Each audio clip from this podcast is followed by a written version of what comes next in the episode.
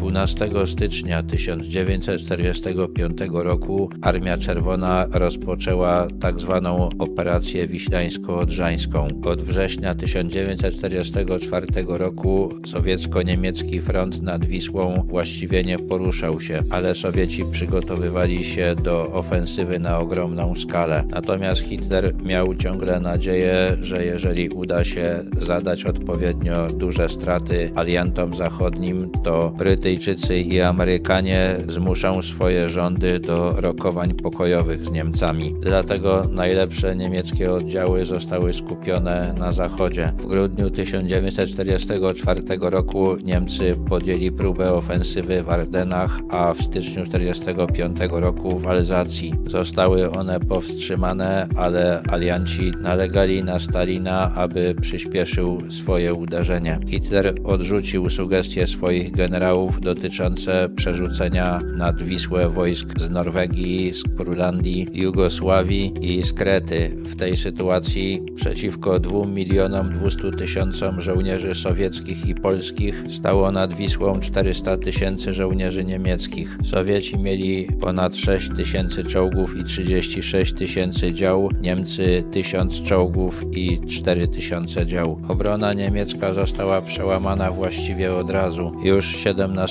stycznia Sowieci sforsowali Wartę pod Częstochową, 18 zdobyli Piotrków Trybunalski, 19 Łódź i Kraków. 30 stycznia dotarli do międzyrzeckiego rejonu umocnionego, który miał chronić Berlin. Niemcy nie zdążyli w pełni przygotować go do obrony. Armia Czerwona szybko zdobyła te potężne umocnienia i 2 lutego sowieckie czołówki przeszły po zamarzniętej Odrze i utworzyły przyczółek na jej zachodnim brzegu w okolicach Kostrzynia. Ofensywa zakończyła się ze względu na problemy z zaopatrzeniem i zagrożenie uderzeniami wojsk niemieckich z Pomorza Zachodniego i Śląska.